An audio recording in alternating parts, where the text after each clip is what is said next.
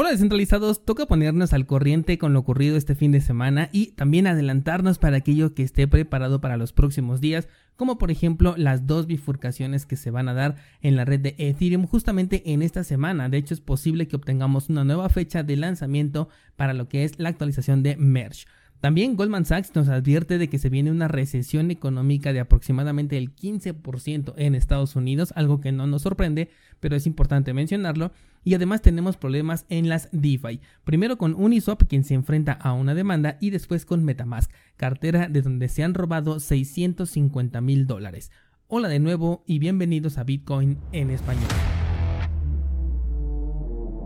En este podcast adoptamos la filosofía de una economía sin intermediarios, una interacción económica punto a punto que nos permite transferir valor sin ninguna clase de restricción. Hemos cambiado las cadenas centralizadas que limitaron nuestra economía durante años por cadenas de bloques que entregan transparencia a nuestra interacción económica. Y todo gracias a Bitcoin. Te doy la bienvenida a Bitcoin en español un espacio donde somos libres, somos soberanos, pero sobre todo somos descentralizados. El precio de Bitcoin específicamente ayer tuvo un movimiento bastante interesante, parecía que ya nos íbamos para abajo a buscar un nuevo soporte, ya que el precio eh, consiguió llegar a los 38.500 dólares para después rebotar y darnos un impulso hacia los 41.127 al momento de grabar este episodio. Sin embargo, fuera de lo interesante que estuvo este día, el precio se mantiene al mismo nivel en el que estuvo toda la semana pasada, por lo tanto seguimos en un mercado completamente estable. Y como ayer ya fue la fecha límite para el pago de impuestos en Estados Unidos, es posible que el mercado comience a revivir un poquito. No me importa si es para abajo o para arriba. Personalmente no me gusta que el mercado se quede así de quieto. Me gusta más ver un movimiento eh, interesante que se pueda aprovechar, sobre todo hacia abajo, ¿no? A mí la verdad me gusta mucho cuando el precio se desploma porque nos abren nuevas oportunidades o al menos para la estrategia que yo estoy manejando, pues me gustan estas oportunidades. El mercado cripto en general pues replicó exactamente este movimiento en el que parecía que iba para abajo y después se recuperó, pero tenemos un movimiento puntual que es el de Monero, el cual sí tuvo un movimiento alcista y esto se debe a el tema de la bifurcación que se va a hacer próximamente, te traigo información al respecto también en el episodio de hoy. Y tuvo un movimiento alcista de un 13.27% que llevó el precio hasta los 262 dólares todavía bastante lejos de su máximo histórico por encima de los 500 dólares, pero bastante interesante no solo el movimiento del precio, sino también lo que va a cambiar dentro del protocolo de Monero. Vamos con las noticias y te comentaba al inicio del podcast que esta semana están programadas dos bifurcaciones, de hecho una ocurre precisamente el día de hoy, la segunda bifurcación está programada para el día sábado 23 de abril y son bifurcaciones del tipo Shadow. Específicamente la primera va a ocurrir en la red de pruebas que se llama Guerli, que es la que va a ocurrir el día de hoy, y la del día sábado va a ser ya en la red principal de Ethereum. El objetivo que se está buscando es detectar posibles fallos en la red, todavía seguimos en esta etapa, busca eliminar todo aquello que pueda comprometer la operabilidad una vez que la fusión esté implementada. Estas dos bifurcaciones son del tipo Shadow Fork y serían la segunda y la tercera que se realizan en esta red. Ya te había explicado también lo que era el Shadow Fork en la última actualización que hubo hace un par de semanas. Pero en términos sencillos, un Shadow Fork hace una copia de la red original para poder evaluar los cambios que se hacen dentro de este protocolo sin comprometer a la red. De esta forma se puede verificar en un entorno real sin que cualquier error que ocurra pueda afectar directamente a lo que ya está ocurriendo actualmente en la red principal de Ethereum. También el próximo 29 de abril lo puedes marcar en tu calendario porque es la fecha en la que posiblemente se defina cuándo será la esperada llegada de la fusión de Ethereum.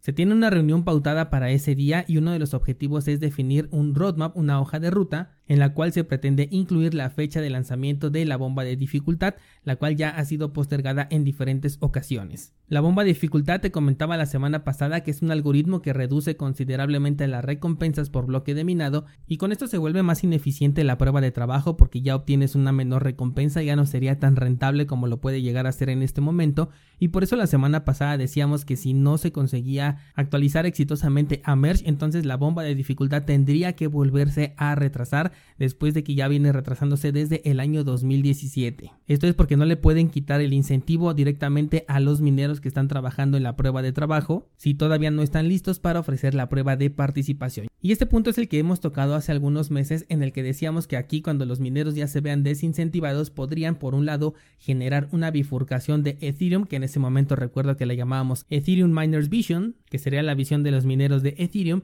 y por el otro lado podrían migrar hacia Ethereum Classic como el Ethereum original que es ya que los equipos son completamente compatibles y con esto Ethereum Classic también podría tener un repunte porque ahora al contar con nuevos mineros que le están aportando también una seguridad podría volverse un poquito más segura esta red que en el pasado ya sufrió de algunos ataques dirigidos así que también va a ser muy interesante qué es lo que ocurra cuando finalmente la fusión se concrete. Y otra noticia que te traigo sobre Ethereum es un informe publicado por la fundación de Ethereum justamente en la que dice que ellos tienen el 0.3% del total de Ethereum circulante. En el artículo nos dicen, creemos que una financiación más descentralizada es importante para el ecosistema de Ethereum intentamos asignar continuamente recursos a terceros que creemos que pueden tomar mejores decisiones que nosotros dentro de ciertos dominios. Este porcentaje equivale a más de mil millones de dólares y a 361 mil tokens ETH. Estamos hablando específicamente de la fundación Ethereum y también nos han detallado algunos de los gastos que han tenido a lo largo de este tiempo, como por ejemplo 21 millones para la investigación y desarrollo de la capa principal, otros 9.7 millones para el desarrollo comunitario, 6 millones para la plataforma de desarrollo, 5 para operaciones internas y 3.6 millones para el área de investigación y desarrollos además de que destinaron 19.6 millones para su programa de apoyo al ecosistema. Aquí este desglose es bastante interesante porque por un lado sí ha incentivado a que muchas aplicaciones nazcan dentro del sector o más bien dentro de la red de Ethereum y por eso es que es el ecosistema más grande en donde se encuentra el mayor número de aplicaciones descentralizadas corriendo, pero por otro lado me hace preguntarme cuánto dinero se gastó Satoshi Nakamoto en ofrecernos un sistema de efectivo peer-to-peer -peer realmente eficiente y realmente seguro cuánto dinero nos pidió y cuánto dinero se ha tenido que recaudar para crear todo el ecosistema que gira alrededor de Bitcoin. Es cierto que hay muchas donaciones que se han hecho, pero estos han sido completamente voluntarios por parte de personas que están interesadas en que el desarrollo de Bitcoin crezca. También por ahí tenemos algunas empresas que se dedican a trabajar alrededor del desarrollo de Bitcoin. De hecho, hasta se les critica porque se les considera como si ellos tuvieran el control. Y estoy hablando en este caso de Blockstream, pero todo esto está completamente fuera de la realidad porque como sabemos en Bitcoin podemos correr un nodo con muy pocos recursos y esto es lo que le da realmente la descentralización, de que si Blockstream decide eh, poner alguna actualización que no esté a favor de los ideales que tenemos con la filosofía Bitcoin, pues simplemente la podemos rechazar y de esta manera te darías cuenta que no está eh, controlado el desarrollo por parte de Blockstream. Además, cualquier persona puede desarrollar, tú mismo le puedes meter un cambio a tu propio nodo de Bitcoin si es que tienes idea de, la programación y del cambio que quieres realizar. Y aunque en este caso solo afectaría a tu propio nodo, también lo puedes eh, publicar para que otras personas lo vean y si es interesante y si realmente apoya o incentiva a la red, seguramente el consenso lo va a aprobar para que se convierta en un cambio oficial. Así que solo te traje esta noticia de Ethereum para que tomemos como base eh, cómo se ha distribuido mucha cantidad de dinero y todo este dinero pues viene de las personas, de los inversionistas que han metido ahí ese dinero y no solamente aplica para Ethereum sino para cualquier otro proyecto del sector cripto en el cual siempre inician con una recaudación de dinero por parte de personas, instituciones y empresas, y posteriormente nos ofrecen un servicio completamente experimental y que hasta el día de hoy no han conseguido resolver ningún problema, no específicamente Ethereum, sino cualquier otro proyecto cripto. Además de que ninguno alcanza una verdadera descentralización, como por ejemplo si lo tiene Bitcoin, el cual no te pidió ni un solo centavo de tu dinero para existir. Vamos con la siguiente noticia y te adelantaba al inicio del episodio que Goldman Sachs advertía sobre una recesión económica del 15% en la economía estadounidense. Se dice que esto va a llegar en los próximos dos o tres años, que el primer año la recesión podría ser del 15% y en lugar de mejorar se duplicaría este nivel hasta un 35% en los próximos dos años. También ya habíamos hablado del tema de la inflación que está por encima del 8% en Estados Unidos algo que no se había visto en los últimos 40 años. Y dice Goldman Sachs que los funcionarios de la Reserva Federal no tienen otra opción más que subir las tasas de interés, lo cual nuevamente nos confirma que estamos del lado correcto de la historia, que estamos en un dinero que podemos controlar, que es deflacionario, incluyendo que todavía la emisión de Bitcoin le hagan falta 2 millones y que constantemente se estén creando nuevos Bitcoin, con todo lo que ya se sacó del mercado podemos considerar que es deflacionario porque como hemos mencionado, algunos de estos bitcoins ya no van a regresar al mercado, como por ejemplo los bitcoin perdidos, aquellos que tiene Tesla, que tiene Elon Musk, que tiene eh, Michael Saylor, que tiene el presidente de El Salvador, los que tiene Terra probablemente también no regresen al mercado o al menos no lo hagan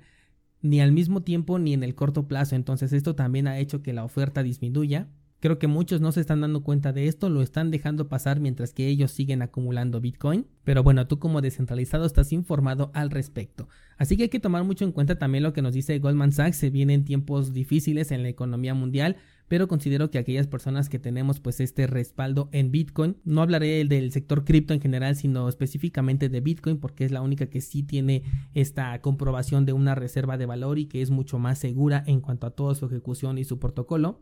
creo que tenemos una oportunidad bastante interesante de poner a prueba este experimento porque finalmente Bitcoin también es un experimento, aunque es uno que se ha probado de muchas maneras y ha salido bastante ventajoso, pero esta sería la primera vez que se pondría a prueba ante un escenario de una recesión económica mundial que fue justamente para lo que nació y le ha llegado el momento de demostrar su verdadero potencial.